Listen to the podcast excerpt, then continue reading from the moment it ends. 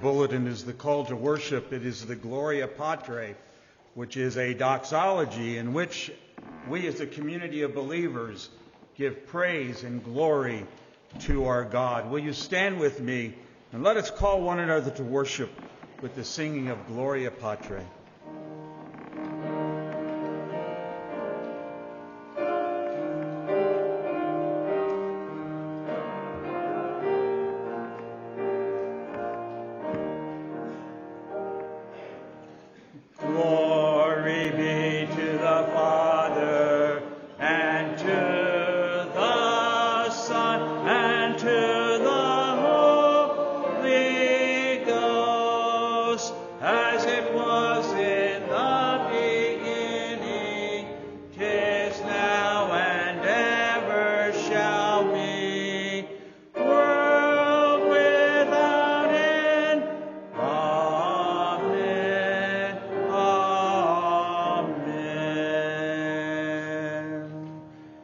Take your Trinity hymn books, the Trinity hymn books turning to 667. To God be the glory, great things he hath done. 667 in the Trinity hymn book.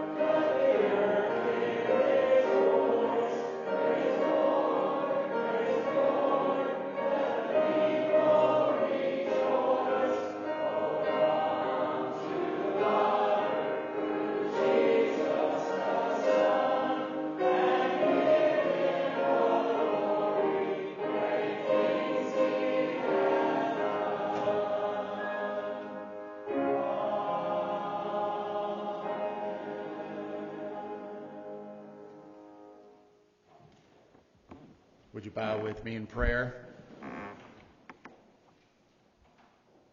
Our Father in heaven, we do thank you for this your Lord's Day, and we pray, Father, that as we gather t- together, that we would indeed uh, bring glory to your name.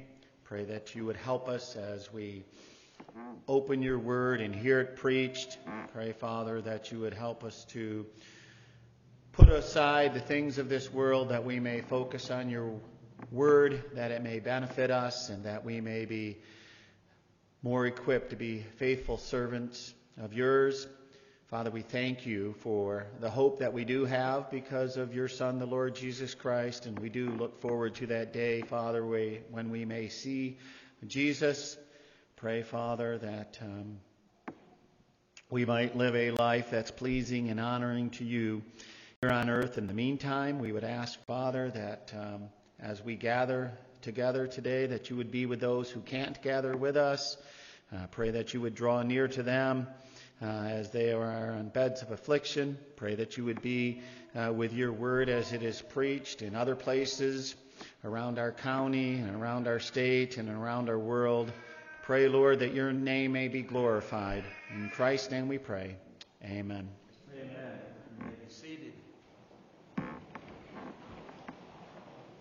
Now, again, take the Trinity hymn book and turn to 547, hymn 547. It's a hymn in which we confess our love to the Lord Jesus Christ. My Jesus, I love thee, I know thou art mine. 547.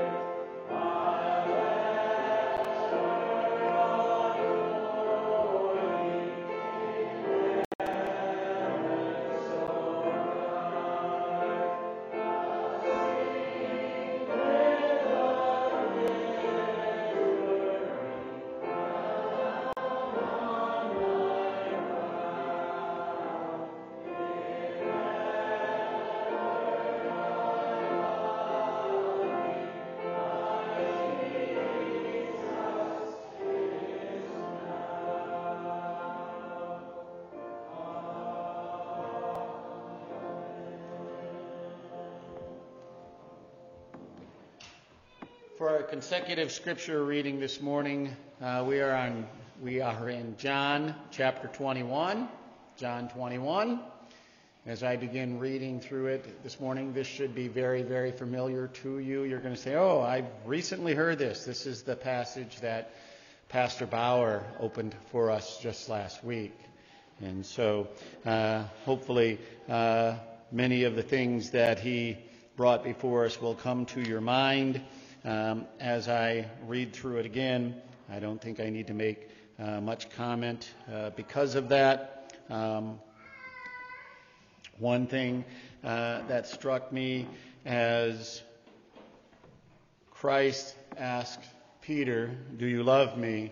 I thought, what if we inserted our name in place of that as Christ asked each of us, Do you love me more than these? And what could our uh, response and what would our response be? John 21. Uh, I'm going to actually, because the chapter starts out after these things, we're going to back up to uh, verse 30 of John 20. And we're going to see that John 20 and John 21 uh, both end very, very similarly. Um, the accounts of the deeds of Christ that are given to us in the Bible are only a fraction of the things that Christ did. And both uh, John 20 and 21 point that out. Uh, so if you would follow along with me, uh, John 20, starting at verse 30. And truly, Jesus did many other signs in the presence of his disciples, which are not written down in this book. But these are written that you may believe that Jesus is the Christ, the Son of God, and that believing you may have life in his name. After these things, Jesus showed himself again to his disciples at the Sea of Tiberias. and in this way, he showed himself Simon Peter, Thomas called the twin, Nathanael of Cana in Galilee, the sons of Zebedee, and two others of his disciples were together. Simon Peter said to them, I am going fishing. They said to him, We are going with you also. They went out and immediately got into the boat, and that night they caught nothing. But when the morning had now come, Jesus stood on the shore, yet the disciples did not know that it was Jesus. Then Jesus said to them, Children, have you any food? They answered him, No. And he said to them, Cast your net on the right side of the boat, and you will find some. So they cast, and now they were not able to draw it in because of the multitude of fish. Therefore, the disciple whom Jesus loved said to Peter, It is the Lord. Now, when Simon heard this, that it was the Lord, he put on his outer garment, for he had removed it, and he plunged into the sea. But the other disciple came, but the other disciples came in the little boat, for they were not far from land, but about 200 cubits, dragging the net with them. Then as soon as they had come to land, they saw a fire of coals there and fish laid on it and bread. Jesus said to them, Bring some of the fish which you have just caught. Simon Peter went up and dragged the net to land, full of large fish, 153. And although there were so many, the net was not broken. Jesus said to them, Come and eat breakfast. Yet none of the disciples dared ask, Who are you? knowing that it was the Lord. Jesus then came and took the bread and gave it to them, and likewise the fish. This is now the third time Jesus showed himself to his disciples after he was raised from the dead. So when they had eaten breakfast, Jesus said to Simon Peter, Simon, son of Jonah, do you love me more than these? He said to him, Yes, Lord, you know that I love you. He said to him, Feed my lambs. He said to him again a second time, Simon, son of Jonah, do you love me? He said to him, Yes, Lord, you know that I love you. He said to him, Tend my sheep. He said to him the third time, Simon, son of Jonah, do you love me? Peter was grieved because he said, to him the third time, Do you love me? And he said to him, Lord, you know all things. You know that I love you. Jesus said to him, Feed my sheep. Most assuredly, I say to you, when you were younger, you girded yourself and walked where you wished. But when you are old, you will stretch out your hands, and another will gird you and carry you to where you do not wish. This he spoke, signifying by what death he would glorify God. And when he had spoken this, he said to him, Follow me. Then Peter, turning around, saw the disciple whom Jesus loved following, who also had leaned on his breast at the supper, and said, Lord, who is the one who betrays you? Peter, seeing him, said to the Lord, But Lord, what about this man? Jesus said to him, If I will that he remains till I come, what is that to you? You follow me. Then this saying went out among the brethren that this disciple would not die. Yet Jesus did not say that he would not die, but if I will that he remain till I come, what is that to you? This is the disciple who testifies of these things and wrote these things, and we know that his testimony is true. And there are also many other things that Jesus did, which, if they were written one by one, I suppose that even the world itself could not contain the books that would be written. Amen.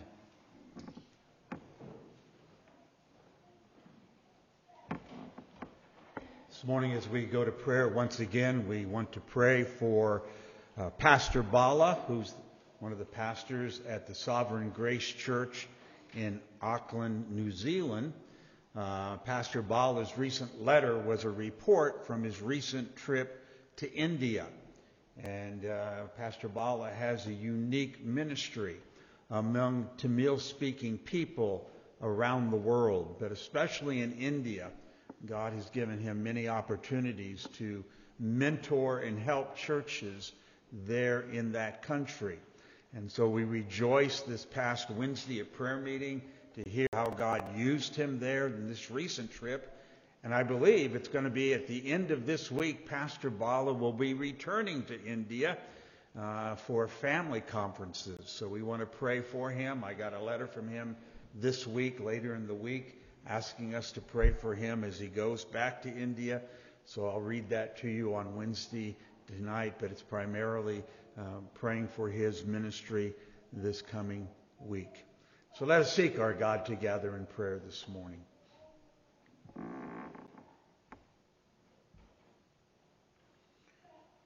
Our Father, you're an amazing God. The hymn writers put it, it's amazing grace that saved a wretch like me. Another hymn writer spoke of the amazing love. How can it be? But Father, your grace and your love that is demonstrated in our lives causes us to stand back with a sense of wonder and amazement that you would give your Son and pour out your wrath upon him for such ungodly, unrighteous sinners that we are.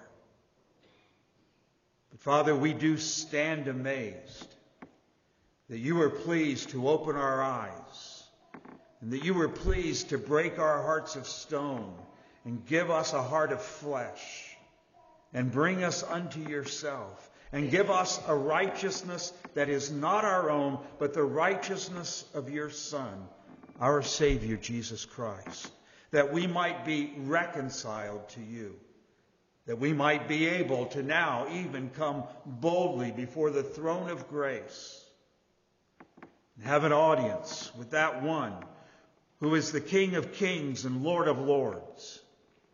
And therefore, Father, as we have confessed with singing, and as we were reminded in your reading of your word, we love you because you first loved us and gave your life a ransom for us. Therefore, Father, we thank you for the opportunity of gathering together as a community of your children and render unto you the praise and the honor and the glory that is your due. Father, we pray that you would receive our sacrifices of praise and be pleased. Father, we pray for your gospel that it would go forth, that you would be pleased to use us to spread the gospel concerning Jesus Christ. And as we seek to plant and water the seed, that, that you would give an increase that only you could give within our community and surrounding areas. And Father, we're thankful for men like Pastor Bala, who's willing to deny himself and he's willing to work so diligently, not only for the people of God there in Auckland, New Zealand, but for many of the Tamil speaking people around the world. Father, we're thankful for the opportunity for him to return to India after being absent for two years. We rejoice to hear how he had met individuals who he had only known through the media and through Zoom. And Father, how we pray that you'll continue to use our brothers to see biblical churches established there in that country. We pray that you would be with him as he travels back to India even this coming week. And bless, we pray, the ministry of your word at the family conferences that he'll be preaching at. Father, we're thankful for the periodical called Bible Lamp. And again, that avenue of spreading the truth of your word to Tamil speaking people around the world through that magazine. Continue to use it to that end. And Father, we pray that you would give our brother strength as he shepherds the people there in Auckland and then as he has these other ministries. And Father, we pray that you would help him to be diligent to keep his own heart above everything else and continue to be found as a faithful shepherd of your people.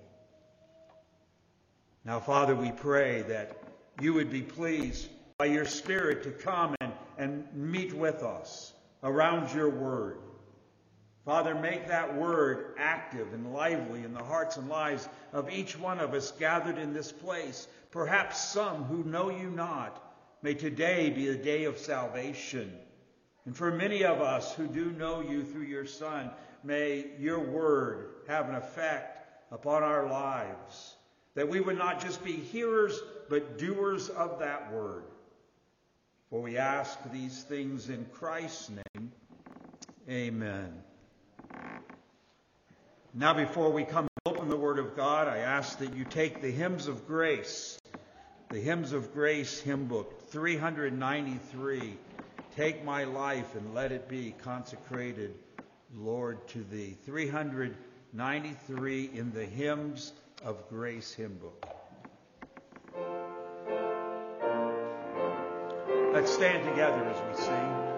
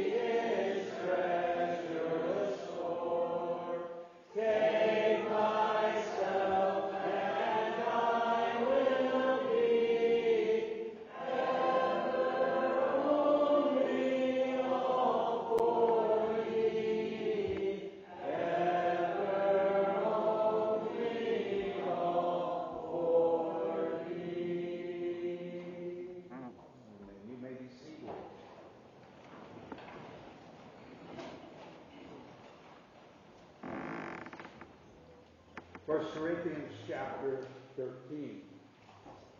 1 Corinthians chapter 13.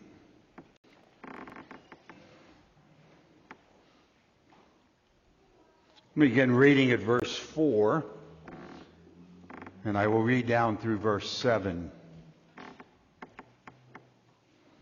1 Corinthians 13, verse 4 Love is patient and love is kind. Love is not jealous, and love does not brag, and is not arrogant, does not act unbecomingly, it does not seek its own, is not provoked does not take into account a wrong suffered, does not rejoice in unrighteousness, but rejoices in the truth, bears all things, believes all things, hopes all things, endures all things. Stop our reading there. This morning we again take up our study of 1 Corinthians chapter 13. And in this chapter, the Apostle Paul sets before the believers at Corinth, as well as the believers at Reformed Baptist Church of Adrian, Michigan, the virtues and characteristics of agape love. This love that is strange to our society and culture in which we live. It is a sacrificial love that should be an ornament that should hang upon every genuine Christian who has tasted of the mercy and grace of God. Paul tells us that this love is a more excellent way to live. And I would remind you of, of John's words there in 1 John chapter 3. We know that we have passed out of death into life. Why? Because we love the brethren. And he who does not love abides in death. And so we have been considering together these virtues of love listed by Paul. And up to this point, we have considered six of them together. Two of them we combined. And so we said, first of all, love is patient.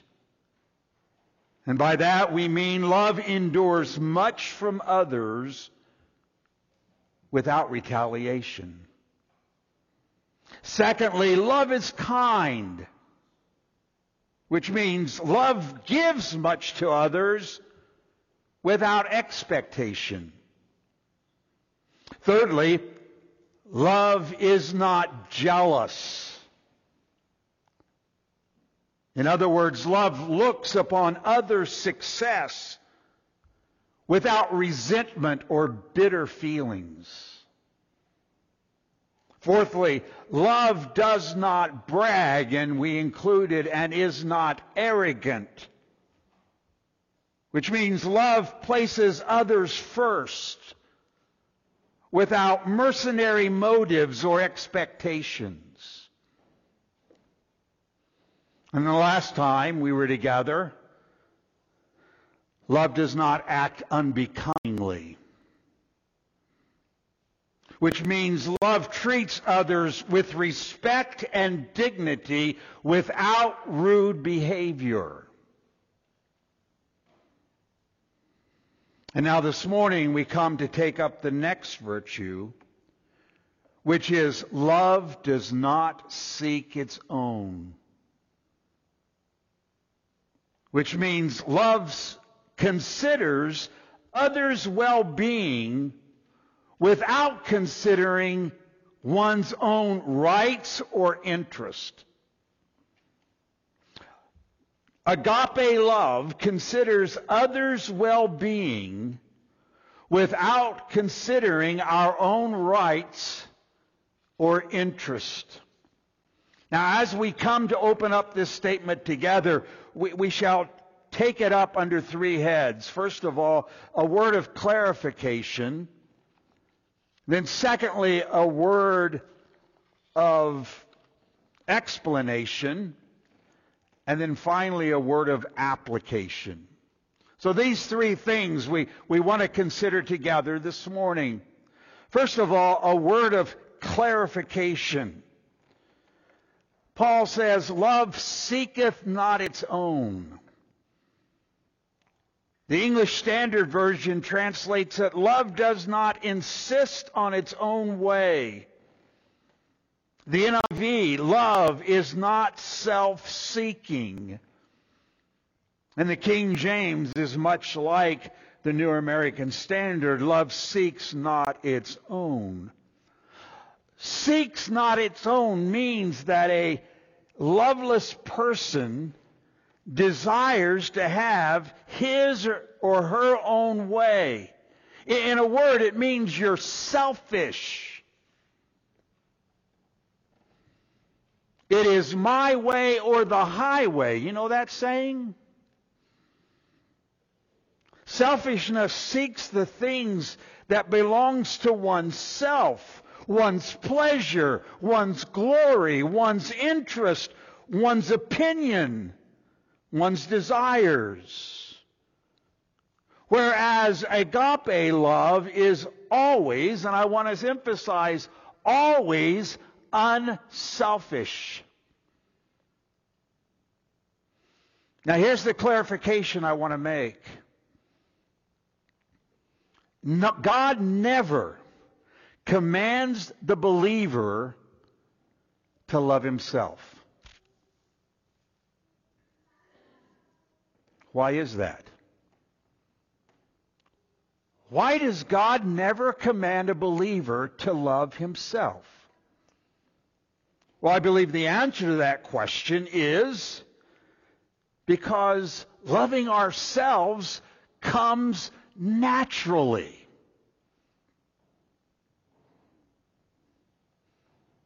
And the fact is, listen, not all self-love is necessarily wrong.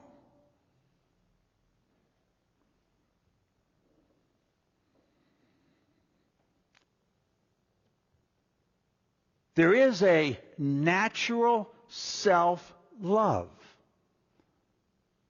I believe that's why most of you got up this morning,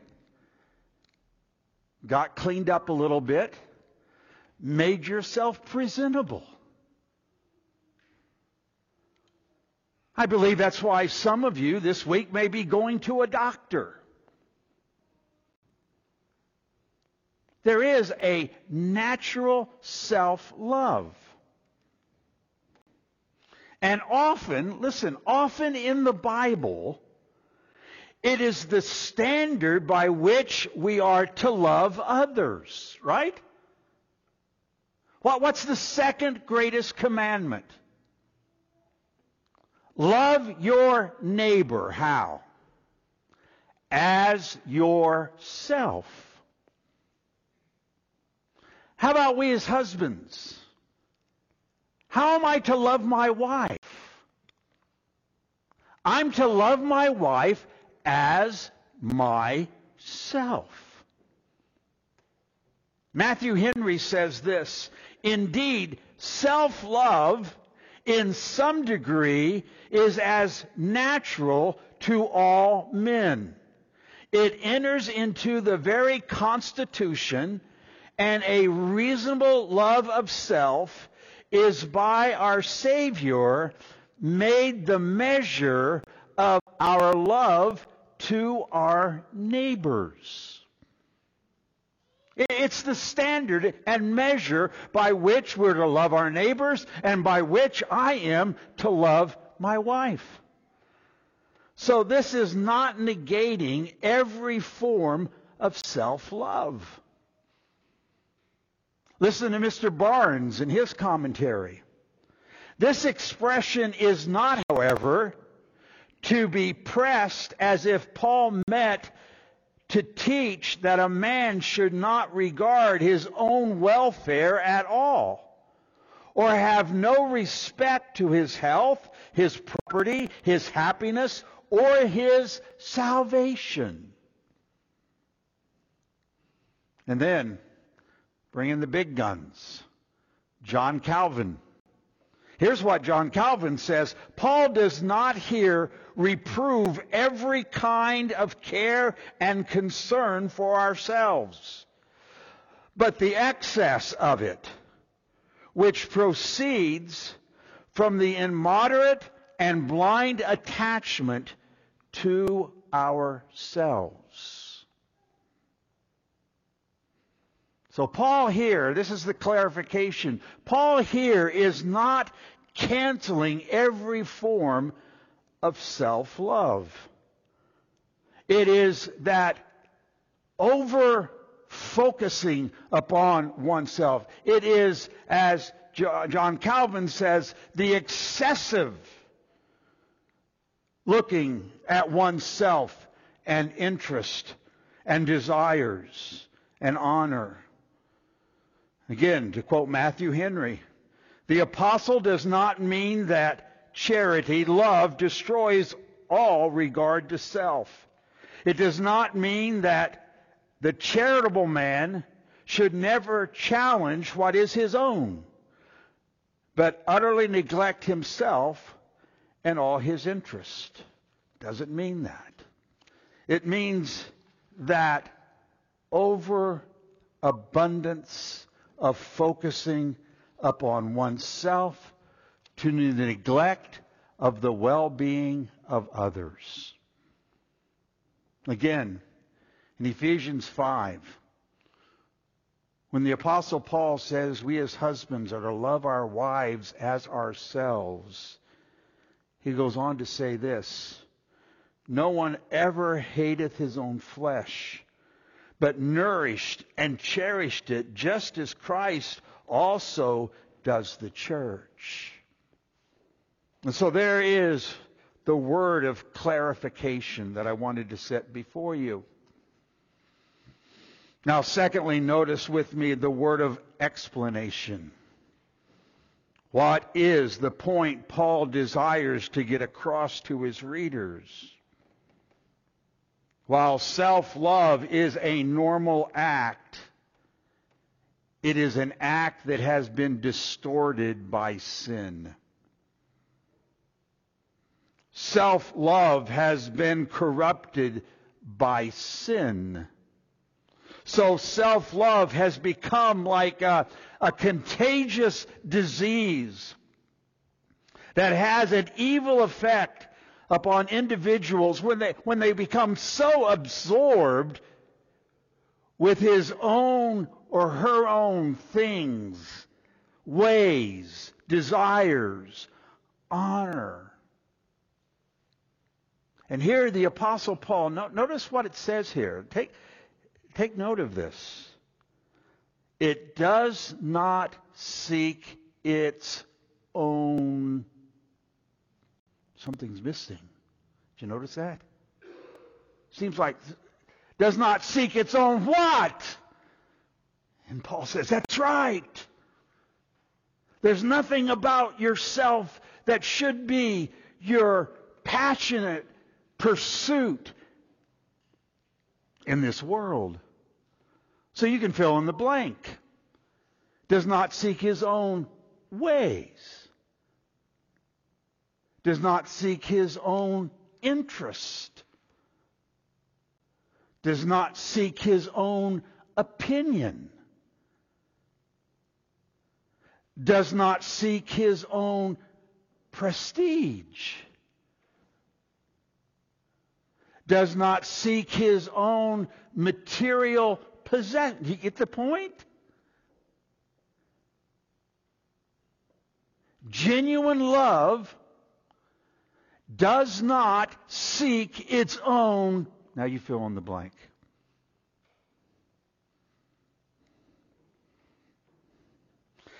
You see, this applies to every situation in which we live in my home, I do not seek my own. Can you imagine the conflict and the arguments that would be settled if men and women would so live with agape love that says, it's not my own. I'm concerned about the welfare of others. Can you imagine in the workplace where every, everyone would not seek their own interest and their own promotion, but be concerned about the welfare of others? Now, is it wrong for you to pursue promotions? Is it wrong for you to seek to achieve certain things in your life? No. But not at the cost of neglecting your responsibility of loving one another as you ought. Can you imagine? Can you, can you imagine Washington, D.C.? if men and women would live not seeking their own, what a difference this world would be. And even, can you imagine in a church where everyone did not seek their own, but considered the well-being and what might be best for others?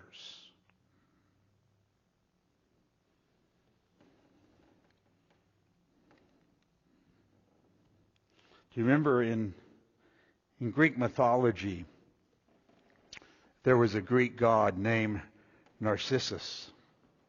Remember him? And he, and he comes to this stream of water and he looks in and he sees himself and he can't get over it. And he stays there and simply looks in himself and he's not concerned about anybody else.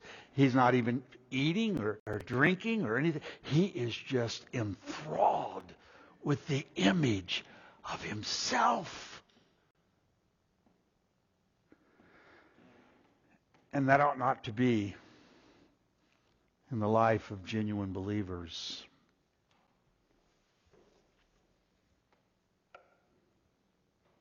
Paul describes what the last days will be like there in 2 Timothy chapter 3. Do you remember what he says about the last days? He says this, for men will be lovers of what? Self. Men will be lovers of self. And that certainly describes our culture and our society. We are lovers of self. Again, to quote John Calvin, you know, he mentioned the excess, the excess of self-interest. He goes on to say the excess lies in this. If we think of ourselves so as to neglect others, or if the desire of our advantage calls, calls us of, I'm sorry, and if the desire of our own advantage calls us from that concern which God commands us to have for our neighbors.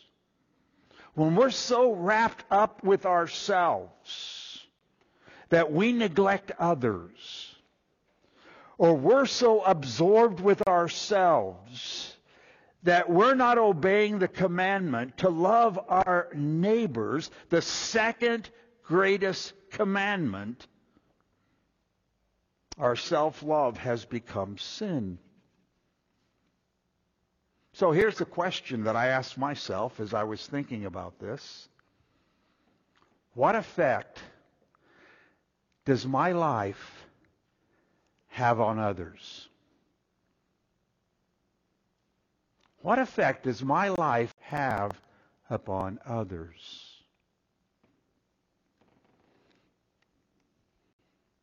Paul tells us not to seek our own. And that word seek means to search or to pursue, to investigate something. That word the apostle Paul uses in his letter, first letter to the Corinthians some seven times. Seven times he uses that word. And let me say this, it's not always in a negative way. Seeking is not always a bad thing. What does Christ tell us? What? Seek first the kingdom of God. We are to seek Christ. When we pray, seek, and you will find. There are positive seekings found in Scripture. But we're also warned about seeking things we ought not to. For example, in, in Mark chapter 11, the chief priest and the scribes began seeking how they might kill Jesus. Now, here Paul uses this very term in a negative way. Love does not seek its own. Love does not seek its own rights, its own desires, its own position above the needs and welfare of others. When you push others aside in order that you might get ahead. And so, very simply, the term Paul uses here, and this, this is quite the theological term, so get ready. I mean, if you got pen and paper, you might want to write it down. All right? He's saying this. You ready? Don't be selfish. Don't be selfish. Here, here, here's, he's referring to a person who never gives up. He never gives in unless he gets his way. Others may have different ideas. Others may have different opinions. Legitimate, good ideas and opinions. Just as good as mine. But I want my way. And I think I'm right. And this is my opinion. I want I want things to benefit me. How, how often has a decision been made and our response was this? How's it affect me? Not, does, does this help my brother? Does this help my sister? I mean, just simple things. And, and, this has not been a problem here, so I just use it as an illustration. So if you're visiting with us, I don't want you to walk out here saying, oh, they got some problems over there. But, but you know, we, we, we have Sunday school at 945. And somebody may say, you know, I'm up by 7, and it would be easier for me to get here at 8 and have Sunday school and church a little earlier, and then I could have and, and, and instead of thinking, you know what, what's best for the majority? What, what's good for everybody? Know? Again, that's just an illustration. No one has ever come to me complaining about that. All right? How often do we think of others?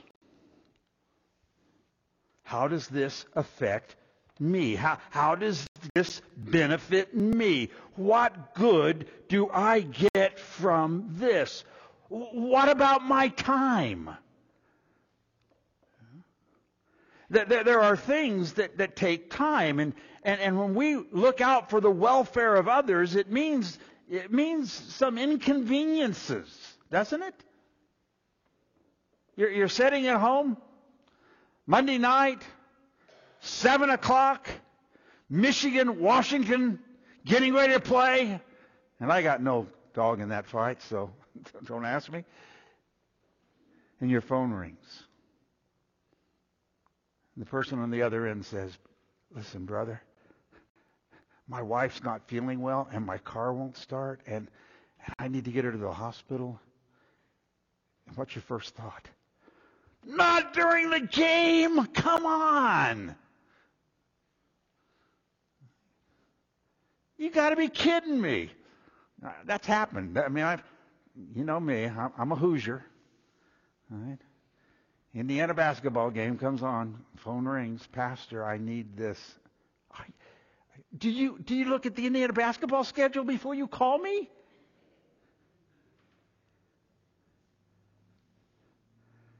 Yeah, it can be a bit inconvenience. There can be inconvenience when we truly love someone and will give ourselves for their good. Living this way can also cause pain. You know that? When, when you purpose to live your life for the welfare of others and, and you reach out and seek to help others and then have them do something that disappoints you, grieve you, and you think, why, why did I give my time for that? Why did I help them? Why, why did I do that? Because you love. And love seeks not its own. We Pursue our own self comfort. We pursue our own conveniences. And loving others can be costly. And if we're here this morning and we don't, we're like, what? Loving others can be costly? Really? Then, then have you genuinely loved somebody? Because it can be.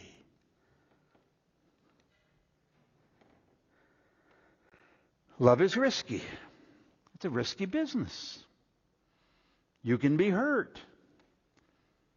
Over the years, when I've met individuals who've been hurt by churches or hurt by pastors. They, they build up this wall.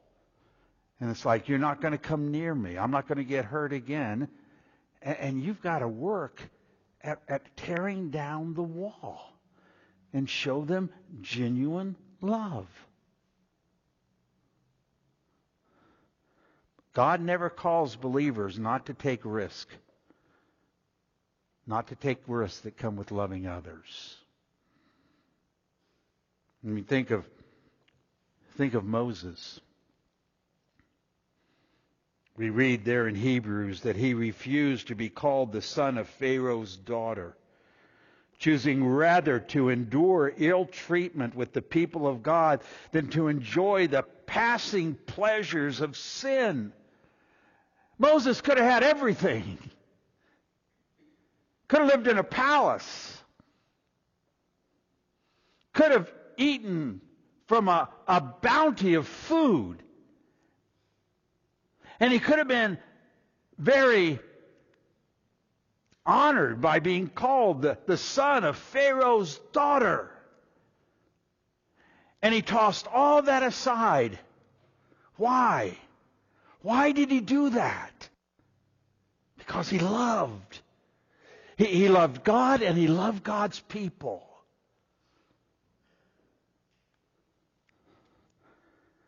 And then, when you think of genuine love that seeks not its own, what do you think of? Our Heavenly Father. Our Heavenly Father so loved the world that he was willing to give his only son. And he gave his only son for a people who were unlovely, unholy, unrighteous. He, he, he, he gave his son. Imagine his son. I love my sons.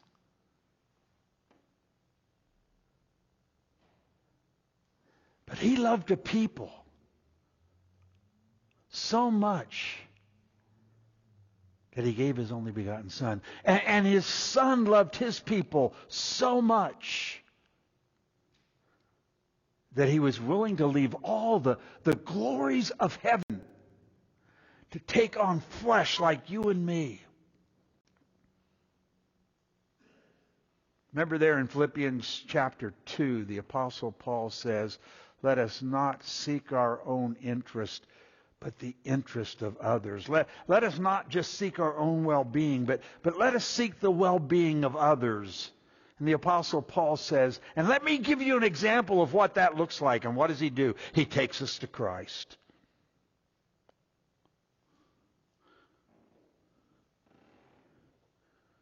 Who was equal and was God. And he took on flesh. Why? Because he sought the well being of others above his own interest. Remember in the garden, he prayed, Take this cup from me. But not my will, thine be done.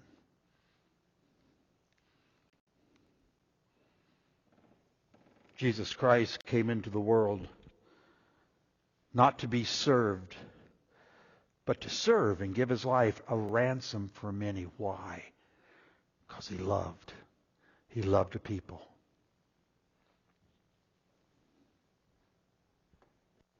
So the Word of God tells us love seeks not its own.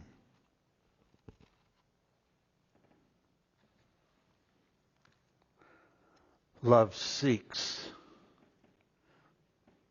the welfare and the good of others without demanding their own rights and interest as they live in this world. Well, that's the word of explanation. Now, finally, notice with me a word of application. How, how do we, as a community of believers, seek the good of others without standing on our own rights and interest?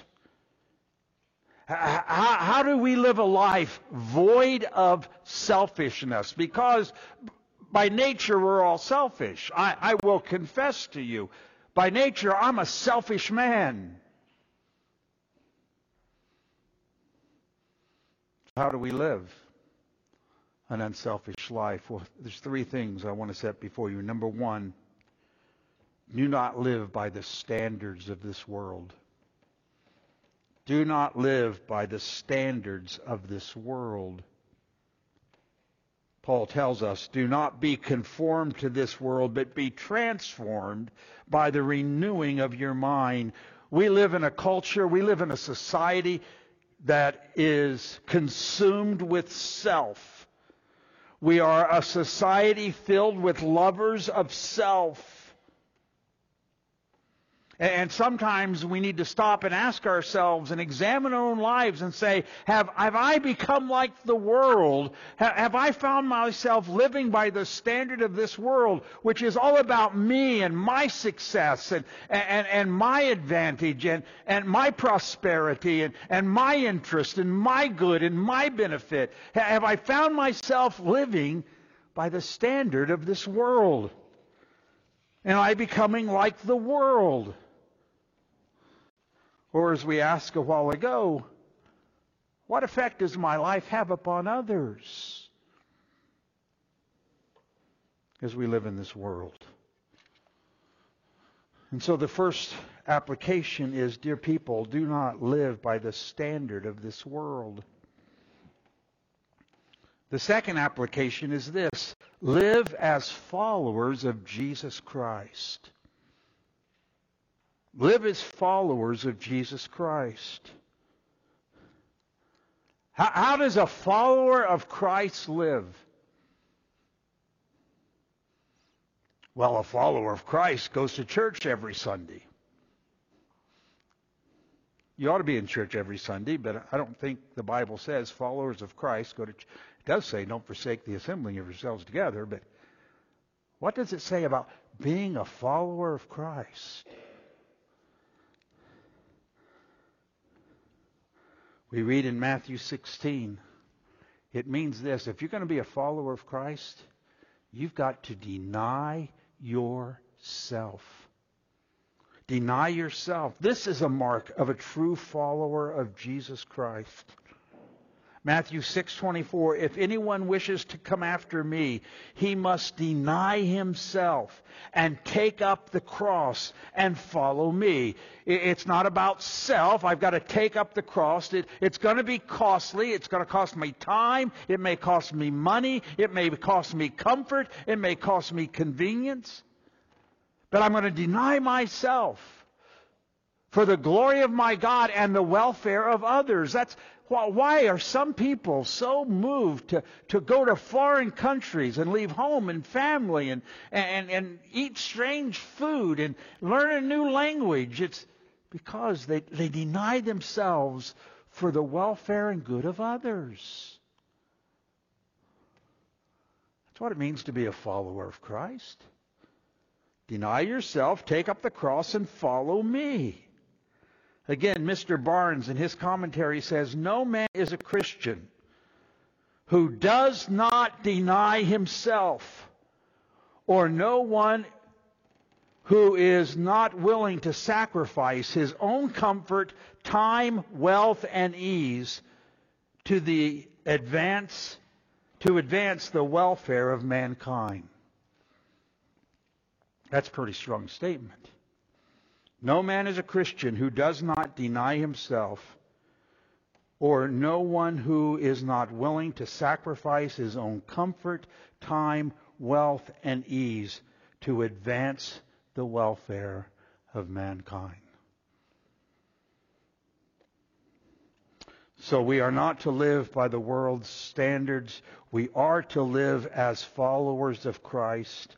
And then this final word of application. May God help each one of us who profess to know Jesus Christ to live our lives devoted to the glory of God. It's not about me. It's about glorifying God. What is, the Catechism asks the question, what's the chief end of man? the chief end of man is to glorify God and to enjoy Him forever. The apostle Paul says it this way, whether therefore you eat or drink. I mean, that's, that's pretty simple things. I mean, I, don't think when we go downstairs in a little bit and have lunch together, I can't imagine, you might do it today just because I mentioned this, but I can't imagine somebody pulling out their phone and Googling how to eat. You take the fork in your hand and you stab the substance on your plate and you stick it. No, we, we, that's, that's the simplest things. But Paul says, even when you do the simplest of things, do it to the glory of God. And just to make sure he covers his basis, he says, whether you eat or drink or whatsoever you do, do it to the glory of God. How I live in my home, I want to live to the glory of God. How I behave myself in the workplace, I want to do it to the glory of God. I want Him to be seen. How, how, I, I how I behave in a classroom, I, I want God to be seen. I want Him to be glorified. How I behave in a church, to God be the glory, great things He hath done. Ought to be our demeanor. To live for His glory. And so may God help us to be a people, to be a community of believers, to be a church whose lives are marked by not seeking our own. That the world may know that we are Christ because of the love we have for the brethren.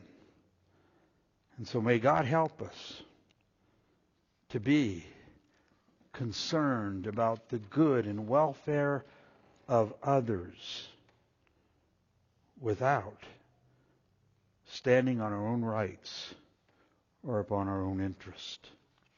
And may I say this? This doesn't come naturally. This doesn't come the day we were born, we just were born selfless people. No, we were all born selfish. Right? That's why that little baby, when It wants something. It doesn't say, well, I don't want to disrupt the pastor. He's preaching right now. I may make, no, he, I'm going to make some noise. I want, I want it now. Why? Because we're born selfish. And we are, by nature, we're all selfish. But you know what? And here's the good news. The grace of God changes us from what we are by nature. Now, we got to grow. I'm still growing. That little selfish flesh pops up all the time in my life, and I've got to crucify it. My friend, you'll never live a selfless life as you ought until you first come to Christ in faith and repentance. Old things pass away and all things become new when we come to know Jesus Christ by faith. Trusting in Him, recognizing I'm a sinner and I need a Savior. And I can't save myself, but there is one who can save me. And if I come to Him, He will in no wise cast me out. Well, may God take His word and use it for our good this morning. Let's pray. Father, again, we thank you for the direction your word gives to us and pray that you would help us. Help us to so live not seeking our own things, not seeking our own interest, but concerned about the welfare and well-being of others around us. Father, we would confess that we've often failed in this area and pray that by your grace and the work of your Spirit in our hearts and lives, we would ever be growing in this area. Father, how we pray this morning for some who this whole idea is a strange concept. They do live for self. They are absorbed with self. Father, may they see that that will do them no good. In no way will, will that ever find acceptance with God. May they see their sin for what it is and confess it and run to Jesus. With the desire of that Philippian jailer, what must I do to be saved? And to hear the good news, believe on the Lord Jesus Christ. And so we would pray that today would be that day of salvation for some. And may you receive all the glory and the honor as we ask these things in Christ's name. Amen. In closing, take your Trinity hymn books, turning to 574. Trinity hymn books, 574. Have thine own way, Lord. Have thine own way. That is a selfless life. I want your way, Lord, and not my own. 574.